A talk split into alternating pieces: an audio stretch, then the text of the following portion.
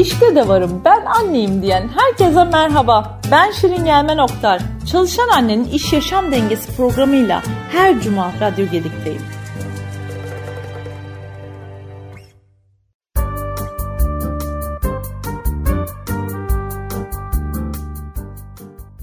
Herkese merhabalar. Radyo Gedik'te bu hafta yine farklı bir konuyla ve konuğumla birlikte sizinle birlikteyim. İnsan kaynakları profesyoneli kendisi. Ee, Instagram'dan ve LinkedIn'den takip ettiğim kadarıyla hem çalışan anne kimliğini yoğun yoğun yaşıyor e, hem de böyle evdeki o anne iş yaşam dengesi kimliğini yoğun olarak yaşıyor. Ve her zaman o insan kaynaklarında koçlukta yer aldığı bakış açısını aile tarafına da yansıttığını düşündüğüm sevgili konuğum İdil Erim Şeker'le bir aradayım. Hoş geldin İdil.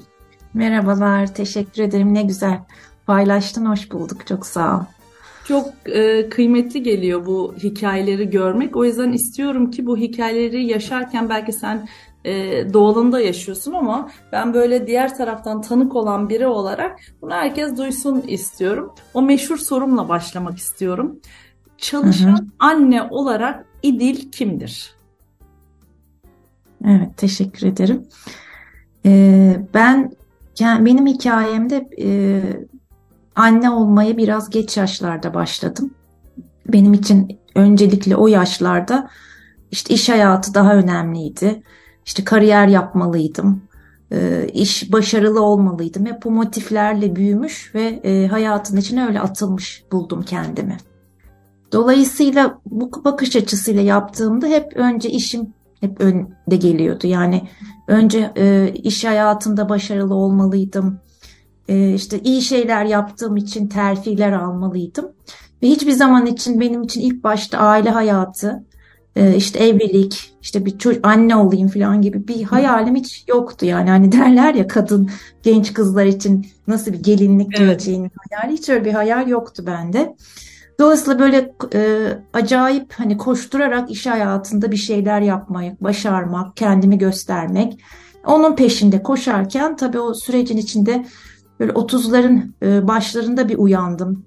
Hani güzel de ben, ben ne yapıyorum, niye hala evlenmedim, niye çocuğum yok, çocuk istiyorum, yaş geçiyor gibilerinden.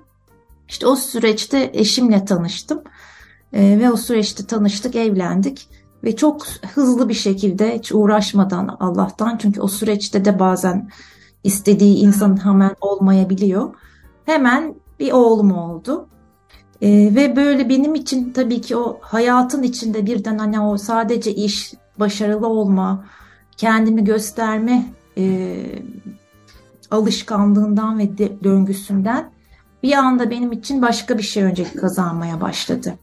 Hı hı. E, bunun için de önemli olan bir anda işte başka bir çocuk yani benim doğurduğum oğlum. E, onun için e, böyle geç saatlere kadar çalışan ben e, saat dört buçuk beş trafiğe kalmayayım diye muhakkak eve koşan bir anne oldum. Eve gitmeliyim, çocuğumla oynamalıyım, onun ihtiyaçları, onun sevgisi ve onunla birlikte olmalıyım. E, dolayısıyla o denge bir anda benim için de çok önem e, taşımaya başladı. E, ve bir yani iş hayat dengesi deyince onu hani böyle bir teorik bir şeyden çıkarıp gerçekten hayatımın içinde yine işim önemli tabii onu, onu kenara atamam ama önce çocuğumun ihtiyaçlarını ve onunla birlikte yaptıklarımı e, gerçekleştirdikten sonra işimi de yaparım. Hani dört buçukta çıkarım eve gelirim. E, çocuğumla olurum zaten sekiz sekiz buçuk çocuklar uyuyor belki daha bile erken. E sonra tekrar masa başı bilgisayarda işlerimi bitiririm gibi bir döngü benim için çok kolay oldu. E, Allah'tan iş yerim de bunu destekleyen bir bakış açısıydı. E, oradan hemen ben bunu hani dengeleyen, hafta sonlarını tamamen çocuğumu ayırabilen, ailemi ayırabilen bir döngüyü yavaş yavaş yavaş yerleştirmeye başladım. İnsan kaynakları olunca da aslında bunun e, şirket ortamında kurucusu da sizsiniz. Dolayısıyla e, onu da çok destekleyen ve o ortamı kurgulayan e, hayatı da daha kendim yaşadığım için daha güçlü bir şekilde e, içeride oluşumu destekleyen bir yapıya dönüşebildi. E, daha önce belki daha teorikti hani evet. e, organizasyonun ihtiyaçları doğrultusunda yurt dışından da gelen önceliklerle geliyordu ve yapılıyordu ama yaşamadığım için büyük ihtimalle e, anlamını, değerini ve önemini çok bilmeden yapmaya çalışıyordu. Ya o kadar güzel bir noktaya değindin ki başarı odaklı olan birinin daha sonra annelik hayatına geldiğinde aslında onu dengeleme metodu. Denge deyince hep şey zannediliyor. İşte işte iş, annelikte annelik, evde o aradaki o akşam 8'den sonra çalışma sanki olmayacakmış gibi e, görünüyor. Herkesin aslında dengeden anladığı şey kendini iyi hissettiği hal. Hep bunu söylüyorum. E, sende de onu gördüm. Bir cümle var ki çok hoşuma gitti. İlk soruyu da oradan sormak istiyorum. Bu insan kaynaklarını kurgulayan biri olarak hani yaşayan biri olarak sadece şirketin ihtiyaçları değil aslında çalışanın ihtiyaçları kısmından da baktım dedin. Burası benim için çok kıymetli. Burayı belki biraz daha konuşmaya da açmak istiyorum. E, LinkedIn'de e, zor zamanlarda insan kaynaklarının rolü diye bir paylaşımın vardı çok önceden. Ben okumuştum. E, daha sonra insan kaynakları ile ilgili bu kadınlarla ilgili hep böyle bir yaftalama var. Bakıyorum insan kaynaklarında çalışanların çoğu kadın. E, ya bir tarafıyla içim diyor ki ya işte ne güzel kadınlar orada bu alanı biz açabiliriz. Diğer taraftan da diyorum ki e biz buradayız bu alandayız bu alanı açmakta neden zorlanıyoruz e, diye düşünüyorum. E, ve bunların hepsinde aklıma gelen sendeki soru da o yazından da tetiklendim. Zor zamanlardan geçiyor çalışan anneler. Aşırı yüklenmiş durumdalar. E, burada insan kaynaklarının rolü ne olmalı? Bir, insan kaynaklarında duran biri olarak çalışan annelere sen ne önerirsin? Soru içinde soru aslında. evet, evet bakalım ne çıkacak neler söyleyeceğim burada. Şimdi bir şeyi çok net hatırlıyorum ben kendimde de o duruşu sergilemeli bence bütün kadınlar. İki tane hikaye açıldı sen bunu sorunca. Bir tanesi hamilelik dönemi ee, ve ben e, yine iş iş odaklı bir tip olduğum için neredeyse o iş yerinde doğuracaktım. Yani karnım bu kadar kocaman hala ayaktayım eğitimler veriyorum. Seyahat etmiyorum ama İstanbul'dan o zaman bu online hayat pek yok ama yine de bağlanıp sürekli böyle yoğun bir proje dönemiydi. E, koşturduğumu hatırlıyorum. Hı hı. Hiç e, yani yavaşlamadığımı da biliyorum. Benim için hani o sene o projeyi yapmak adına çok güçlü bir yıldı. E, işte doğum gerçekleşti. Sonra benim direktörüm, o zaman insan kaynakları müdürüyüm. Dedi ki performans görüşmesi yapmak istiyorum. Beni divan pasta şeyine kalamış divana çağırdı. Gayet anne hevesli işte uzun zamandır da işten uzaklaşmışım. Ee, işte beni de böyle güzel de bir yere çağırdı. Çok iyi hissettim kendimi. Demek ki dedim beni bu kadar hani o hamilelik döneminde de son ana kadar çalışmışım ya beni evet. bir onurlandıracak, teşekkür edecek ki böyle bir şey ayarladı. Gayet güzel gittim yemeğimizi yedik falan. Sürecin sonunda e, o beşli skaladan hani hepimizin bildiği Hı. o ortadakini başarılıyı üçü vermiş yani. Ki benim için hem hamileyim hem acayip bir proje dönemi hem yavaşlamadığıma yüzde yüz eminim ve çok başarılı bir yıl.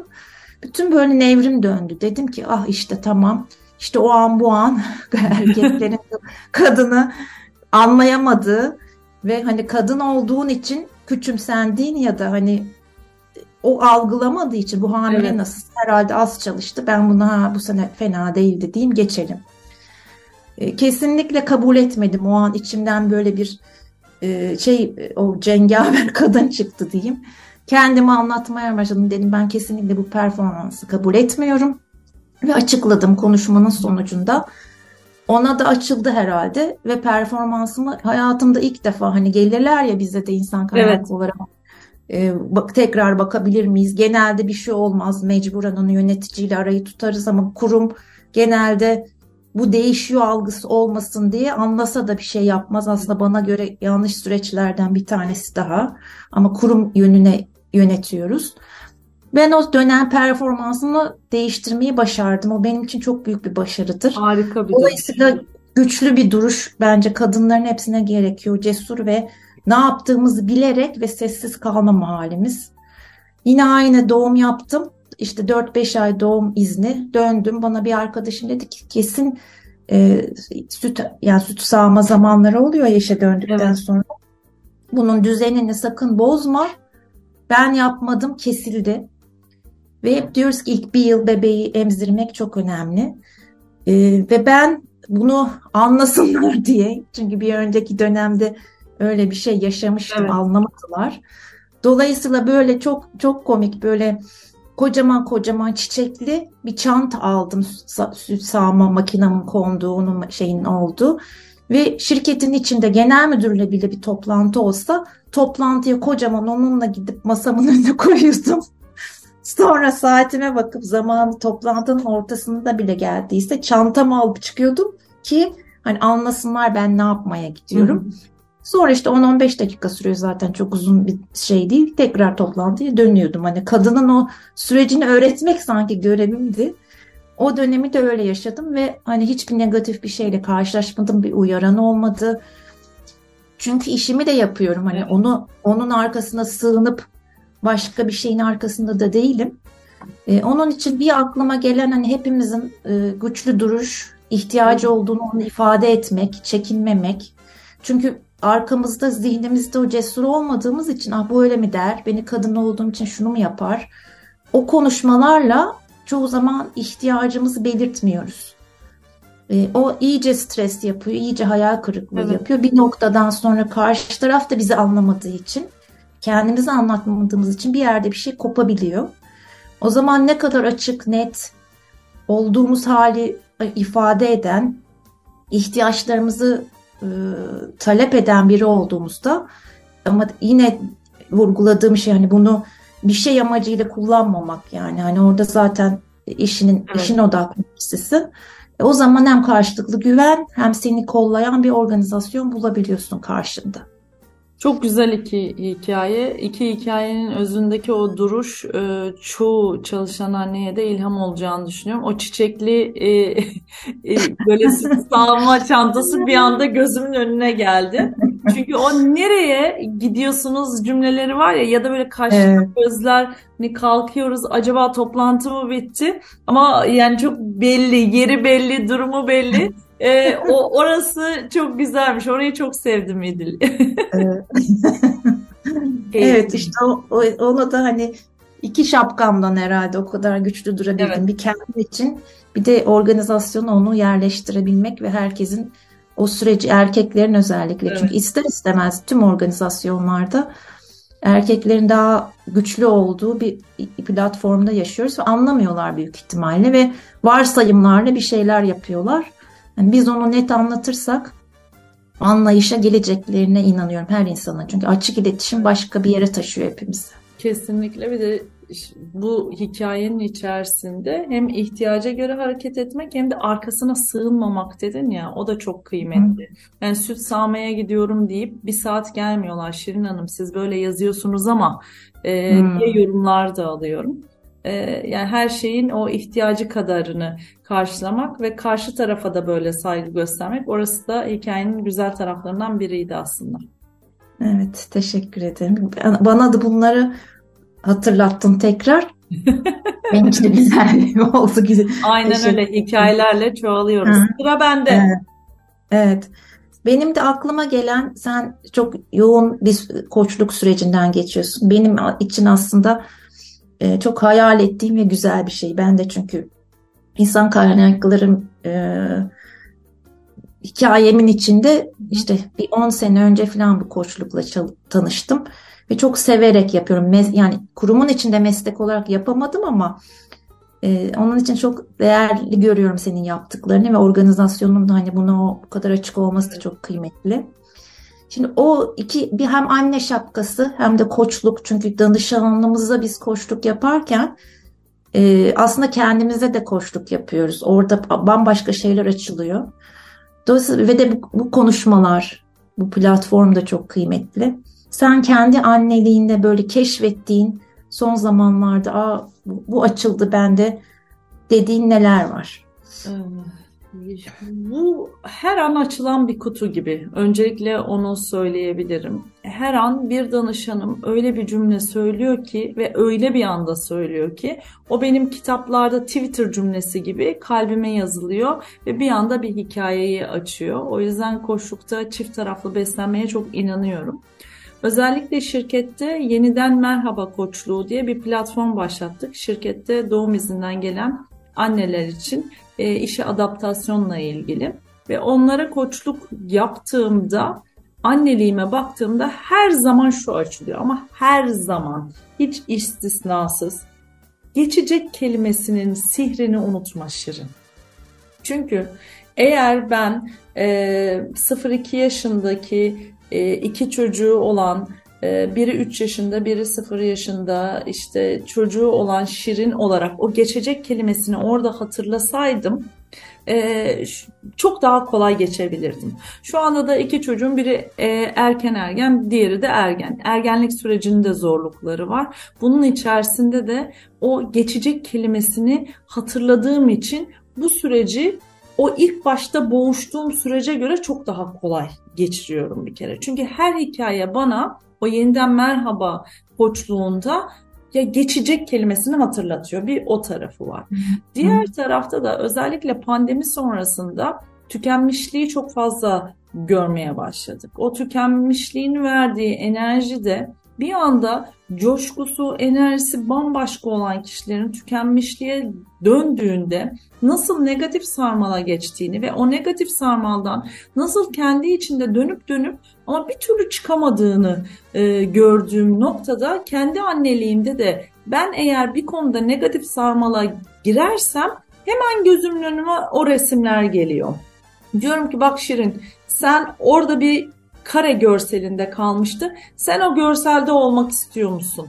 O soruyu sorduğum an İdil pat diye böyle çok kolay çıkıyorum. Hı-hı. Hatta bir uyuyup bir uyanır öyle çıkarsın ya öyle olmuyor. Bir su alıyorum içiyorum hemen çıkıyorum. Ee, bu süreçlerde aslında koşlukta e, hem geçecek kısmı hem de o negatif sarmala girmeden ya da girdiğimde hemen fark ederek o e, çarkı çevirme hızım arttı diyebilirim aslında anneliğim. Süper aynen. Sen onu deyince benim de aklıma şu geldi o geçecekle. Ee, yani insan beyni aslında e, kötü şeyleri çok çabuk unutuyor ya. E, ama kötünün içindeyken de umutsuzluğa çok çabuk kapılıyor.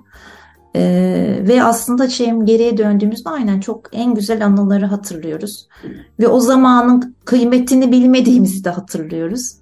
Dolayısıyla bana hani hangi yaşta kısa çocuğu her burada bütün annelere onu demek istedim. Aynen. O yani o anki o umutsuzluk ya da çocuğun yaşattıkları iki bir arada bir derede kalma e, zaten hiç hatırlanmıyor ve geçiyor. Çocuk için de hatırlanmıyor. Dolayısıyla güzel anları hatırlamaları, yaşamaları, onun zevkini almaları o, o telaşın içinde atlıyoruz. Nasıl büyüdü çocuğumuz anlamıyoruz belki de. Ben de onu senin o bu e, paylaşımından onu vurgulamış olayım. Lütfen hani geçeceği akılda tutup esas evet. güzel anları böyle büyüterek büyüterek daha güçlü hissederek yaşasınlar. Evet ben buradan yola çıkarak 2023'teki tek dileğim var. Bunu daha önceki programda söyleyip söylemediğimi hatırlamıyorum ama e, dedim ki hayatın lezzetine vara vara gitmek istiyorum. Tek hmm. Aslında evet. tam senin söylediğin bana bunu hatırlattı. Böyle her şeyin lezzetini almak istiyorum ama acının da tatlının da hüznün hmm. ve keyfinde e, o lezzeti alınca onlar kalıyor çünkü. Hı aynen. Evet, evet bir sonraki de evet, ikinci pardon. soru şey Evet e... dur ben ben ben soracağım. Ben ben sıra bende. Sıra bende. Öyle mi? Pardon. Evet. Ben heyecan heyecanlandım. Ben hemen birinden bir soru sormak istiyorum. Tamam. Normalde Derin'le Deniz her e, Şubat tatilinde e, anneannesi ve dedesinin yanına gidiyor. E, ve ikisi bir arada gittiği için ben kendimi çok daha keyifli ve güvenli hissediyorum o refakatçi hizmetiyle. Bugün Derin ilk kez e, tek başına gitti. 10 yaşında ve henüz telefonu yok. Telefonu da olmadığı için birazcık böyle evhamlandım gibi, kaygılandım gibi bir şeyler oldu. Ama dedim ki ya şimdi ne yapıyorsun? Gider o e, ve gitti. Sonra seninle konuşurken anladım ki senin oğlun da yurt dışına gitmiş. Ben havalimanında bir şeyler yaşadım. İşte anneler e, hatta sosyal medyada paylaştım. Anneler ya e, ben üzüldüm, yüreğim kıp kıp etti filan. Ama bir taraftan yazanlar var. Bizim çocuğumuz Londra'ya gitti. Ee, ve buradan yola çıkarak bir soru sormak istiyorum. Bu bakış açısını öğrenmek istiyorum aslında. Nasıl gönderdiğini değil de çocuğuna yurt dışını gönderirken hangi süreçleri düşündün, nasıl bir bakış açısı içerisindesin? Bu böyle biraz daha kaygıyla yaklaşan annelere ilham olsun diye soruyorum. Ee, biliyorum ki yurt dışına gitti çünkü. Senin bakış açını merak ediyorum ben. Evet, teşekkür ederim. Şimdi bu senenin başında e, bu geziyi açıkladı okul. Hı hı. Hemen e, ve işte biliyoruz 2-3 senedir çocuklarımız okul gezilerinden de mahrum kaldılar. Ve benim oğlum 8. sınıf ortaokul dönemindeki kendi gittiğim gezileri de hatırlıyorum. Yani çok güzel anılar ve aslında okulun en akılda kalan anılarından birkaçı belki de ve en birçok şeylerin öğrenildiği. E, oğlum çok heveslendi. Hani daha yani o bilgi gelir gelmez çok hevesli, çok gitmek istiyor. E, ve hani onun gözündeki o heyecanı ve isteği de gördüm. Ve hiçbir onda bir korku, kaygı yoktu. Yani hani e, bazı annelerden de şeyi durdum. Çünkü arkadaşım gitmiyor, ben gitmeyeceğim. Bazıları da anneler e, git, git demiş. Hani o anne o tip anneler de var. E, en iyi iş fırsatı yakalasın diye çocuklar e, uzak kalmış ve istememişler. Ben de çok, oğlum çok isteyince ben orada hiç dur, durmak fikri aklıma gelmedi. Yani o hevesli, o istekli, kendini hazır hissediyor. Evet uzak. Ee, hani bazen oluyor ya akşam uyuyamadı diyor dense kalkıp Antalya'ya gidip çocuğu alıp geleceğiz. O duygular içinde oluyor annelik hali. Evet. Ee, Amerika'ya gitti. Amerika'ya bir NASA çok süper bir gezi bir kere. O kadar güzeldi ki gezi. Keşke dedim ben o gitmesem.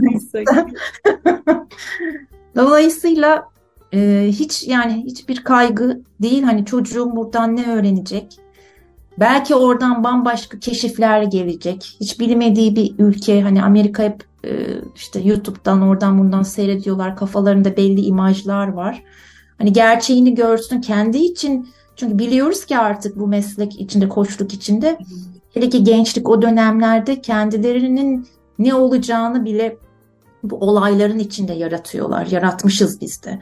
Ve biz danışanlarımıza dönüp bazen oradaki o, o, o oluşmuş e, ve ona engel olan bakış açısını keşfetmelerini ve oradan bir yerlere gitmeleri için uğraşıyoruz. Benim için öyle bir şeydi. Yani belki koç ve anne olmanın e, pozitif artısıyla dedim ki burası çok büyük bir fırsat. Neler neler keşfedecek bakalım oraya gittiğinde. Dolayısıyla engel olmamalıyım. Tam tersi önünü açmalıyım. Çocuk da istiyor. Ve orada keyifle ve heyecanla döndüğünde de onu neler keşfetti onun merakı içindeyim. Ve orada hayalim de hani öyle bir şeyler keşfetsin ki önünü açan şeyler olsun. Çünkü biz anne olarak bazen işte hadi çocuğum oku kitap oku kitap evet. oku Çocukta o kitap okuma heyecanı yoksa kavgaya dönüşüyor işte hele ergenlik döneminde. Ve olmuyor zaten annen olarak zorlayarak onu bir şekle sokamıyoruz. Dolayısıyla benim hayalimde bu seyahat uzun tek başına gideceği, tek başına derken tabii ki 40-50 çocuk ve öğretmenlere gidiyor. E, keyifli anlar yaşayacağız. Sosyalleşmede, arkadaşlar ilişkilerinde yeni şeyler keşfedeceği e, ve bir büyük bir fırsat diye gördüm ben hep. E, kendim böyle düşünürken aynen sana da söylediğim gibi çoğu velide hiç onu duymadım. E, işte nasıl bıraktınız? Bir iki arkadaşının gidemediğini duydum çünkü hani annesi e, oralara uzaklara göndermeye endişesi içinde ve göndermiyor. Önünü kapamış. Ya da hani e, orada bir bir şey olur mu endişesi içinde? Bir grup kurduk yazışmaların içinde yüzlerce e, şey alıyorlar e, hastalanırsa diye bir kutu. İlaç kutusu var hepsinin. Benim hiç aklıma bile gelmedi ilaç kutusu. Hani bir tek antibiyotik yazılamıyormuş hani Amerika'da. Diye hani ateşlenirse falan diye. Sonra da düşündüm dedim ki o kadar çocuk var ki hepsinin ilaç kutusu birisinden öğretmen alır verir herhalde. Hı hı. Yani endişelerden yaşamayı ben herhalde biraz e, dışarı kapının dışarısına attım. Hep fırsatları görmeye çalışıyorum ve beynim de herhalde o, o tarafa doğru otomatikleşti. Havaalanında yine bazı velilerle konuştuk. Hepsi böyle acayip heyecanlı. Hatta o heyecanı ve korkmuşluğu çocuğu öğretmenin çocuklar böyle bir hani onlar bizim ebeveynimizmiş gibi tavır içindeler. Ne olacak anne gittim arkadaşım var havasındalar. Hele o dengeyi görünce garipsedim. Yani daha onlar daha olgun havasındalar. Yani acaba dedim biz çocuklarımızla ne yapıyoruz böyle? O endişenin içinde sınırlarını biz mi sınır koyuyoruz?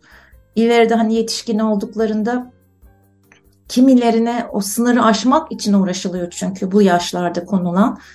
Ee, o anneler onu demek istedim ama yeni beni yanlış anlarlar diye bir şey demedim. Gözlemim o yöndeydi. Ee, işte kimisi orada ne yapacak, nasıl vakit geçecek onun endişesi içinde. Hep onlara dedim ki ne olacak hani en sevdikleri annesi babası. İkinci en sevdikleri aslında arkadaşları ve okuluyla birlikte 40-50 çocuk gidiyor. Hani daha güzel bir, daha iyi bir yere gönderemezdik herhalde. Onun için dedim hiç e, kaygınız olmasın. Sonra uçaktan yazışmalar geliyor. Yani onlar uçakta biz evdeyiz tabii. Mesela bazı veliler oradaki şeye soruyorlar. Ne yapıyor çocuğum? Uyuyor mu? Kitap mı okuyor? Oyun Ay, ne yapıyorsa yapıyor. Çocuk uçakta ve yani hoşuna giden en iyi şey uyusa ne olur? Kitap okusa ne olur? Yani böyle bir değişik bir her şeyi kontrol etme zihniyeti içindeyiz. Onun için herkesin böyle bir bundan özgürleştirmesini e, rica ediyorum ben de bu şeyle. Yani böyle bir gereksiz bir cendereye sokmuşuz herhalde. Hem kendimizi hem çocukları. Ya o kadar güzel bir şey söyledin ki şu anda koyduğumuz sınırları ileride e, yıkmaya çalışıyoruz. Biz bunu koşukta çok görüyoruz aslında iki koç olarak da. Ve öyle sınırlar e, katı oluyor ki, öyle kalın oluyor ki e, yıkmak çok istiyor danışan yıkamıyor ve yıkma, yıkamıyor çok iddialı da yıkma süresi uzuyor ve o süre onu çok yoruyor. E, o yüzden e, o fırsat penceresi, keşif penceresi, deneyim penceresi e, bir denese ya. Bir, burada da vardır bir fırsat dediğimizde bambaşka şeyler o, ortaya çıkıyor. E, bu da çok kıymetli. E, tabii burada Amerika'ya mı, 8. sınıfta mı, çok erken değil mi? Bu soruların hepsi belki a, aklınıza evet. gelebilir. Ama bir de şuradan bakın. Ya deniyor. Ne güzel 8. sınıfta Amerika'ya gidecek bir fırsatı var ve YouTube'daki e, Amerika'yı değil de deneyimlediği Amerika'yı anlatacak. Ve hı hı, bu da çok kıymetli bir bakış açısı diye düşünüyorum. Çok evet, sağ ol. İyi ki anlattın. Sağ ol ben teşekkür ederim. Çok kısacık telefonda konuştuk. Mesela şunu bile yakalaması çok kıymetli bence. Dedi ki anne dedi artık Amerika içinde hayal ediyorsa burada da dedi çok iyi insanlar var dedi. Mesela dedi bir şey soruyoruz. Benim çantam açılmış koşup koşup bir zenci bana yardım etti. Düşürmeyeyim diye fermuarını kapattık. Çok böyle neşeyle ve iyi niyetle bana bir şeyler söyledi. Bazı insanlar var bazıları da konuşuyorsun böyle tersliyorlar falan dedi. Demek ki dedi bu ülkede de iyiler ya da insana değer vermeyenler varmış. Enteresan gelmiş o yaşta ona. Yani Amerika için ne ne hayal ediyordu evet. acaba? Bu çok büyük bir keşif. Sonra zenciler için böyle bir e, niga niga falan gibi böyle İngilizce ben hiç bozmazdım. Bir iki kere konuştum ama kendince öyle bir şey. Ben de onu anlamıyordum. Hani bu dalga mı geçiyor ya da filmlerden mi öğrendi? Bir de dedi ki anne dedi zencileri çok sevdim. Ee, ben zencileri böyle biraz e, aptal ya da hani gereksiz gibi görürdüm. Öyle algılamış demek ki bir iki filmden bilmiyorum. Meğer ne kadar iyi insanlarmış onu gördüm orada ve çok sevdim dedi. Yani bu ilk yani toplumsal cinsiyet diyoruz. Evet. İnsanların eşitliği diyoruz. Her şey için aslında kendi keşfetmesi ne kadar değerli. Yani ben iki daha azıcık konuştuk telefonda. Bu iki şeyi bile kazanması kesinlikle. Yani Çok nelere değmez. Onun için hep oradan dinledim ve şimdilik e, yani o şeyi bu güzel seyahatin geri dönüşü bu kadar minicik. Deneyimliyor ya güzel. sonuçta ne olursa olsun Hı. deneyimliyor. Tabii tabii evet. aynen. O anlamda kıymetli. Evet alabilir mi ikinci sorumu? Ben de seninle birlikte şu ergen Nirk dönemine evet. bir değinelim istedim. İki tane ergen var deyince ben de de bir tane. Şimdi biz koç olmamıza rağmen diyeceğim. Ee, öyle anlar oluyor ki ben hani kendi kafamdan yaratıyorum yaratıyorum diyorum ki tepki vermeyeceğim. O çıkı veriyor tepki ve çocuğumu kırdığımı da hissediyorum çoğu zaman. O e, işte ders veren, kontrol eden kişiliğim çıkı veriyor. Dolayısıyla sen bunu nasıl dengeliyorsun? Hem ergenliğe nasıl bir alan açıyorsun bir anne olarak? merak ettiğim o. Ee, ben bunu hiç dengeleyemiyordum. Nasıl hiç dengeleyemiyordum? Ee, o kadar boş bir alan bırakıyorum ee, ve o alanda oynamasını sağlıyorum. Söyleyecek çok şeyim var, yutuyordum.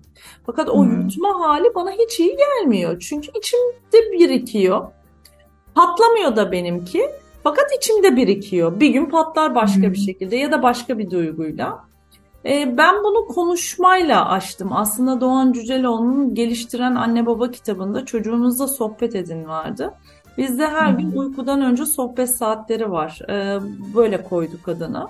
Ve orayı çok güzel bir konu başlığı, okulla ilgili, işle ilgili ve sohbet ettikçe ettikçe ettikçe benim bakış açımın bir düşman bakış açısı olmadığını, onların bakış açısının çok anormal olmadığını anlıyorum. Çünkü bazen benim bakış açıma öyle bir bakıyorlar ki sanki ben bir düşmanım. yani çok gözlerde onu görüyorum. Ya da ben onlara öyle bir bakıyorum ki e, sanki onlar uzaylı ve ben anlayamıyorum. Yani anlamaya çalışıyorum anlayamıyorum esprilerden bile.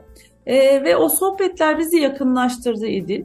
E, İkincisi de e, yine Doğan Cüceloğlu'nun bir e, programı vardı. E, o programda birisi soruyor diyor ki ya ben çocuğum bana karşılık veriyor saygısızlık yapıyor ya ben nasıl üstesinden geleceğim Doğan hocam hani siz de yapmayın etmeyin yani Böyle şey mi olur diyor. Doğan Hoca diyor ki aa sevin sevin sevin diyor.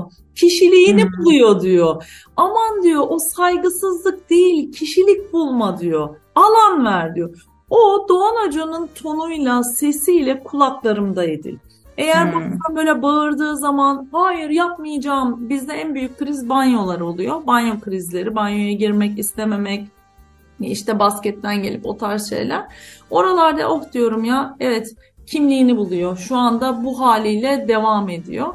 Ee, buralar aslında benim aklımda tutmaya çalıştığım alanlar ama en çok sohbet bana çok destek oldu. Ee, hmm. Sohbetle çok daha yakınlaştık diyebilirim. Evet süpermiş. Güzel. Güzel bir pencere açtın bana da. Teşekkür ederim. Ben teşekkür ederim. Son bir dört dakikamız kaldı. En son sorumla çalışan annenin iş yaşam dengesinin bir matematiksel formülü olsa bu formül ne olur sence? Matematiksel formül deyince çalışan annenin matematiksel formülü sevgi olur. Matematik sevgi değil ama. evet olsun. Se ya sevgi kapsar. Sevgi kapsar. Evet güzel. Sevgi var içinde. Başka? Evet. Çünkü sevgi bence o sevdiğimiz şeyde hep diyoruz ya sevdiğimiz şey yaptığımızda da mutluyuz. İş hayatında da öyle. Ev, evde zaten sevgi ama o mekanizmanın içinde sevgiyi de kapsediyoruz sanki kalbimize. Yani iş, hedefler, hedefler, başardın, başarmadın, yaptın böyle hani o duygu çıkması gereken bir yer ya sanki iş yeri. Evet. O duygu oradan çıkınca bir bakıyoruz o mekanizma evde de mekanik bir tip olmuşuz. Denge menge kalmamış yani. Dolayısıyla evet. önce oraya sevgi, sevgiden düşünmek, sevgiyi koymak geldi aklıma. Ee, ve e, sevgi başka ne koyalım?